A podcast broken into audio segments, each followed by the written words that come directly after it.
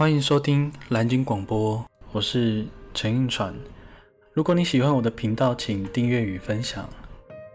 今天要跟大家分享的是真实的犯罪案件。这个案件的主角是公路杀手 Edmund Kemper，他是美国著名的连续杀人犯。他最大的特点是高大的身躯，他身高两百零五公分，体重高达一百三十六公斤。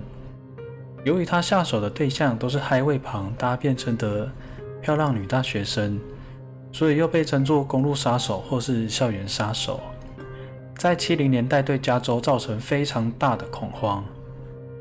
他真正入狱的时间是二十四岁，那时的他已经杀死了十个人。犯案的手法令人发指，除了家人之外，其他受害者一定都被砍头，也也会被他奸尸。入狱之后，经过专家与他沟通，才知道，原来影响他最深远的是他的母亲。他的母亲从小就对他非常有意见，甚至是严格。Edmund Kemper 的母亲是大学教师，父亲是二次世界大战的退伍军人，退伍之后就在一间私人车厂上班。另外，他还有一个姐姐与妹妹。小时候的 Kemper 长得就异常高大。母亲每天都看他不顺眼，认为他是一个大型的障碍物。这也导致 Camper 八九岁时行为开始变得异常，他越来越孤僻，也越来越独立，喜欢跟姐妹们玩奇怪诡异的游戏，比方说假装在毒气室里面，或者是用毛毯把自己卷起来，而必须要在时间内逃出，像是这种的濒临死亡的游戏。Camper 的妹妹曾说，Camper 经常会把布娃娃的头砍下来来玩，或是让他们姐妹把 Camper 绑在椅子上，蒙上眼睛来模拟死刑。他妈妈觉得 Camper 既变态又危险，他总他受不了 Camper 的行为，但 Camper 怎么讲都讲不听。这时候还小时候还发生一件事情，Camper 去看了一场魔术秀。魔术的主主要内容是人体切割，魔术师会让人平躺在断头台上，当刀斧落下的时候，人却平安无事。根据 Camper 回顾，这个魔术师让小时候的他感觉异常的兴奋，这个感觉也一直陪伴延续着到他长大的时候。后来 Camper 的父母离婚，又因为 Camper 与父亲的脸孔十分的相似。他妈妈把婚姻不美满的负面情绪全部都倾倒在 Camper 的身上。他认为离婚姻会失败是 Camper 害的，不美满的生活也是 Camper 害的。Camper 没办法了解为什么母亲要这样对待他，甚至有一次放学回到家的时候，他发现他房间里面的东西都被搬到地下室，原来是母亲趁他上学的时候做的。他母亲认为 Camper 应该要远离他与两个女儿的生活圈，也非常担心危险变态的 Camper 会性侵他的姐姐或妹妹。后来就让 Camper 去和父亲住，但因为父亲已经再婚了，有了一个新的家庭，格格不入的 Camper 十四岁时又搬去跟爷爷奶奶住，但这是一个悲剧的开始。因为奶奶的个性也非常的刚烈，一点也不输于 Camper 的母亲。奶奶经常数落爷爷与 Camper。Camper 后来有透露，他非常不能够奶奶对他的行为举止，所以他从十四岁的那时就开始在想如何能够杀害奶奶。过了一年的时间，那一年他十五岁，他终于忍受不了了，他面无表情的走到客厅。那时候的奶奶正在写字，奶奶看到 Camper 便说：“你在看什么？不要在那边看。”Camper 说：“没什么，我要出去了。”奶奶看他转身出去，就忍不住又念说：“不要乱打野鸟。”Camper 握着枪，回头说：“是我听到了。”随后便枪杀奶奶。枪杀了奶奶之后，他表示当下并没有任何的感觉。他先用布盖上爷爷的，不盖上奶奶的脸，便将他拖往房间。这时候的他想到，如果爷爷看到奶奶的尸体，一定会崩溃，而且爷爷有心脏病，肯定会心脏病发，痛苦而死。所以 Camper 决定要帮爷爷爷爷解脱。Campbell 站在门外等待爷爷返家，等爷爷将车停在车库之后，从背后直接就给爷爷一枪。Campbell 当下立刻打电话给母亲。跟母亲说，刚刚把爷爷奶奶杀了，问母亲应该要怎么办。母亲非常震惊，立刻通知警方。警方到场之后，根据后来警方描述，十五岁的 Campbell 刚犯案，但是却非常冷静地坐在房子前的阶梯，等待他们的到来，令人感到不可思议。后来，未成年的 Camper 就被送到阿塔斯卡德罗州立医院接受精神病治疗。他被诊断为偏执型的精神分裂症。在一群精神病患中，Camper 终于找到了属于自己的天堂。后来，Camper 称它为自己的家。他在这里有很多的回忆。确切的说，在这里他感觉重获了新生。与其说这精神病院是医院，它其实更像是一所监狱，因为里面关押的大部分都是精神病的罪犯。Campbell 开始努力的从医院里面学习心理学、犯罪心理学，并因为优异的表现，成功得到了一份助理的工作。在帮助医生治疗精神病患者的同时，Campbell 也经常在治疗后给他们进行心理辅导。在心理在心理辅导的过程中，他见到了形形色色的杀人犯，很多强奸犯都很乐意跟波坎分享故事。这故事的内容当然就是有关于他们犯案与湮灭证据的那些过程。Camper 在医院的期间表现得像是一个模范生，聪明而且绝不犯错。终于，一九六九年，在他二十一岁生日的那一天。Camper 终于可以卸下伪装的外衣，他顺利的通过精神评估测试，因为他早就把所有的测试题目的标准答案背得滚瓜烂熟。因为通过这个测试，Camper 被认为不再对社会构成了威胁，是一个正常人，所以他已经可以出院了。同时，考考虑到 Camper 还年轻。医生就将他之前的不良记录从档案中删除。医生建议 Camper 不要回到母亲的身边，但是医院那部分还是将二十一岁的 Camper 送回了他母亲家。回到母亲身边后，Camper 依旧每天忍受抱怨、责备与唠叨，与母亲的争吵也不断。每次和母亲发生争吵之后，Camper 就会到附近的酒吧喝一杯。在那边，他认识了非常多的警察，也经常听警察抱怨他们的工作，还有枪支的优点、缺点跟使用的方法等等。后来遭遇了一次车祸，Camper 拿到了一万五千元美金的赔偿金。他用这笔钱买了一辆福特汽车，并驾驶经常驾驶着它在高速公路上兜风，这让他感觉到自己跟真正的警察没有两样。他开始喜欢上了开车兜风。并把自己的车打扮成、改装成公路巡警的巡逻车的模样，而这时他注意到高速公路旁有很多想要搭便车的女学生，这在七零年代是很流行的一种方式。而他 Camper 也很喜欢让女大学生搭便车。Camper 后来跟警察嘲笑过这些女学生，他说：“怎么会有那么愚蠢的人？”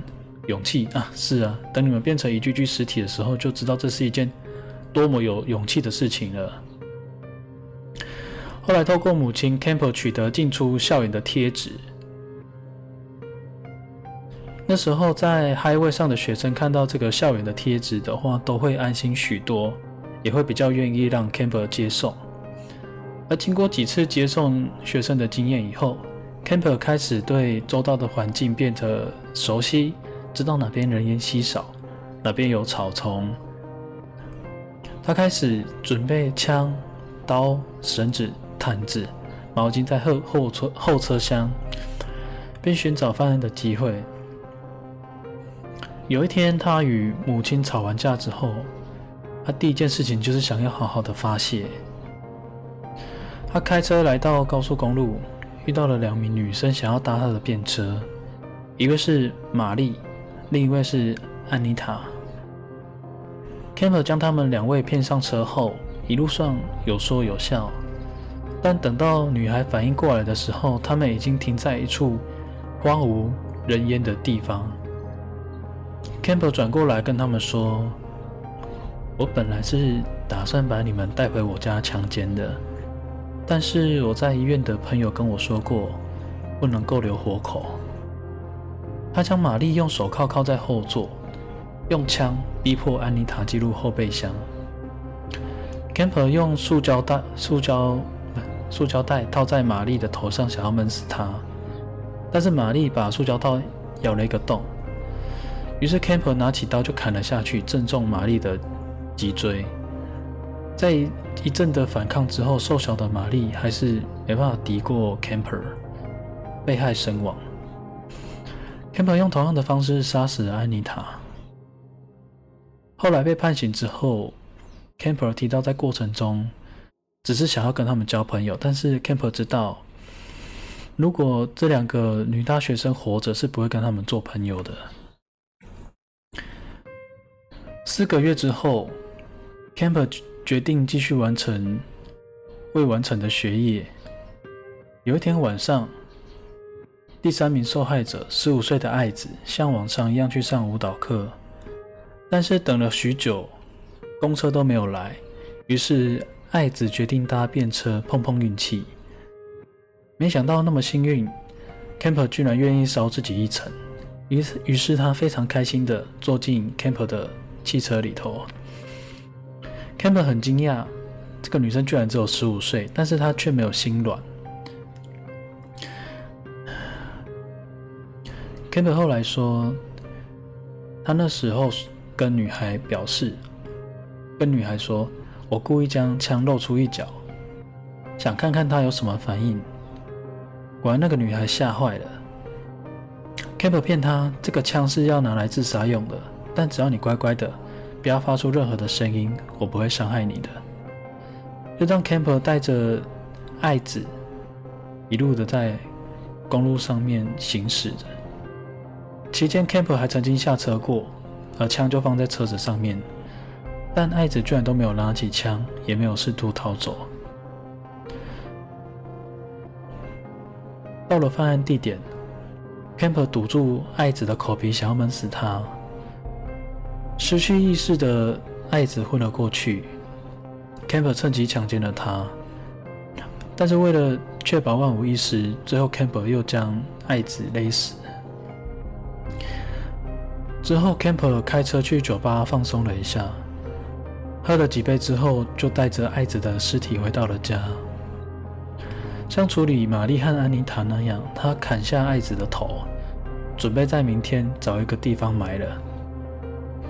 第二天早上，Camper 忽然想起来，自从离开医院之后，还没有假释委员会的工作人员访回访过自己，所以他打算亲自前去一趟。工作人员查看了 Camper 的档案，发现他不仅取得了良好的学业成绩，也找了份稳定的工作，纷纷祝贺他能够重新开始新的生活。但工作人员不知道，就在门外，Camper 的车上还放着一颗头颅。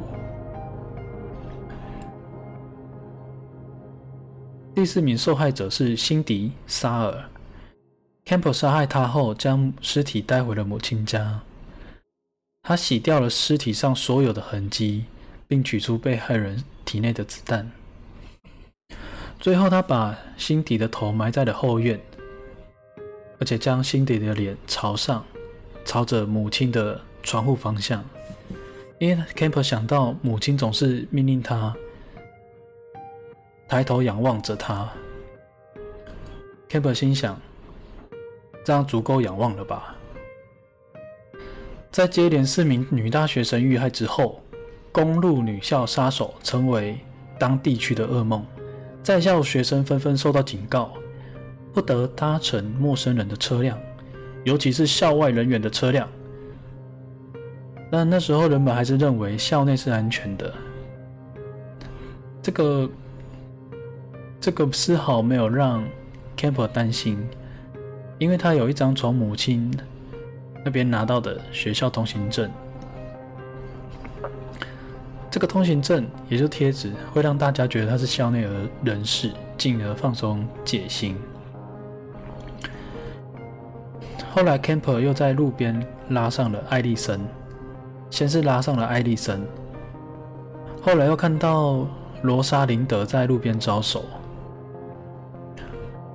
Camper 停下车后，罗莎琳德看到后座坐着艾丽森，也打消了疑虑，坐在后座上。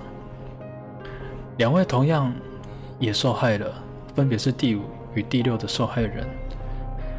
两个人的部分尸体都是在海边被发现的，在海水涨潮时将他们冲上了沙滩。从新闻上得知消息的 Camper 并不慌张，因为所有的细节都被他处理得干净，包括子弹、指纹、毛发，以及任何有可能与自己与谋杀案联系的所有线索。Camper 后来用自己的话说：“他不是强奸犯，他只是怕被他们拒绝。只有杀掉这些女大学生，才能够永远的拥有她们。”专家认为这是 Camper 对母亲强烈的报复心态。在杀了六个学生之后的 Camper 开始意识到自己越来越无法控制自己的欲望。他知道这是不对的，他开始醒悟了。他知道他真正应该杀的是妈妈。有一天，妈妈从朋友家回来，回到家之后，妈妈便回到房间看书。这时候，Camper 站在门口看着妈妈。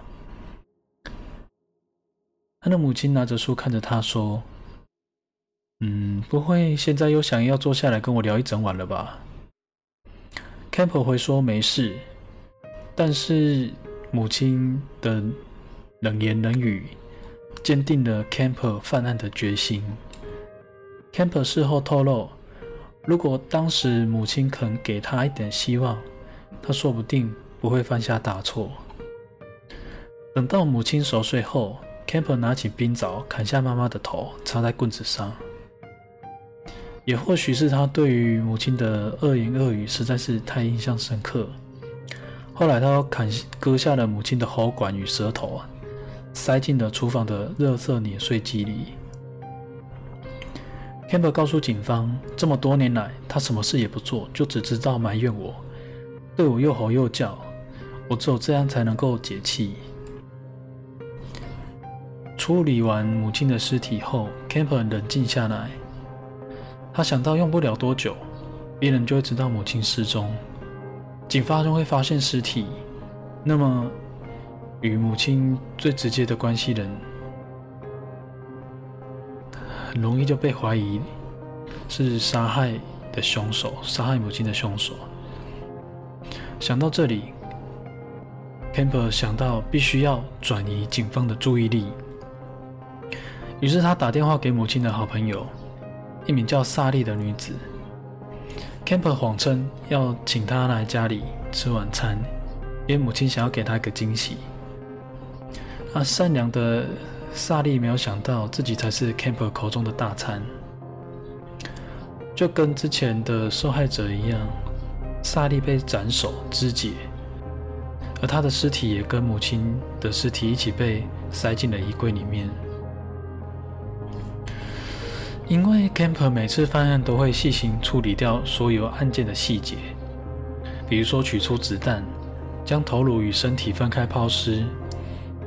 也会和办案的警察讨论案件的进展，因此所有的谋杀案都没有给警察留下一些线索，破案的难度非常的大。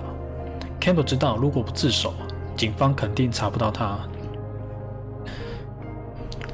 在天人交战底下，Campbell 最后决定自首。他非常配合的回到警局。一九七三年，Campbell 被逮捕逮捕后，被判精神正常，有罪。Campbell 在法庭上做供词的时候说道：“他们活着的时候都疏远我，都不愿意和我分享。我试图建立某一种联系，但在杀害他们的时候，我的脑袋一片空白，一心想着他们将属于我，彻底的属于我。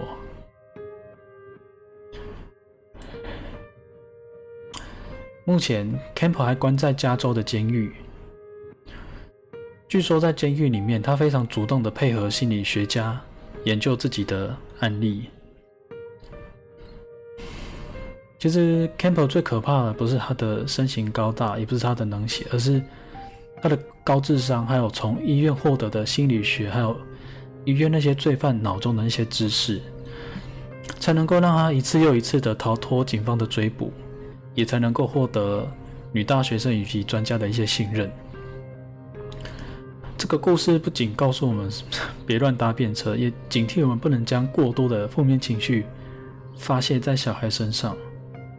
谁知道哪一天又会培养出一头杀手，或者是一头怪物？其实悲剧是可以被阻止与预防的。如果你喜欢我的频道，请动动你的手指头，订阅加分享。谢谢你的收听，拜拜。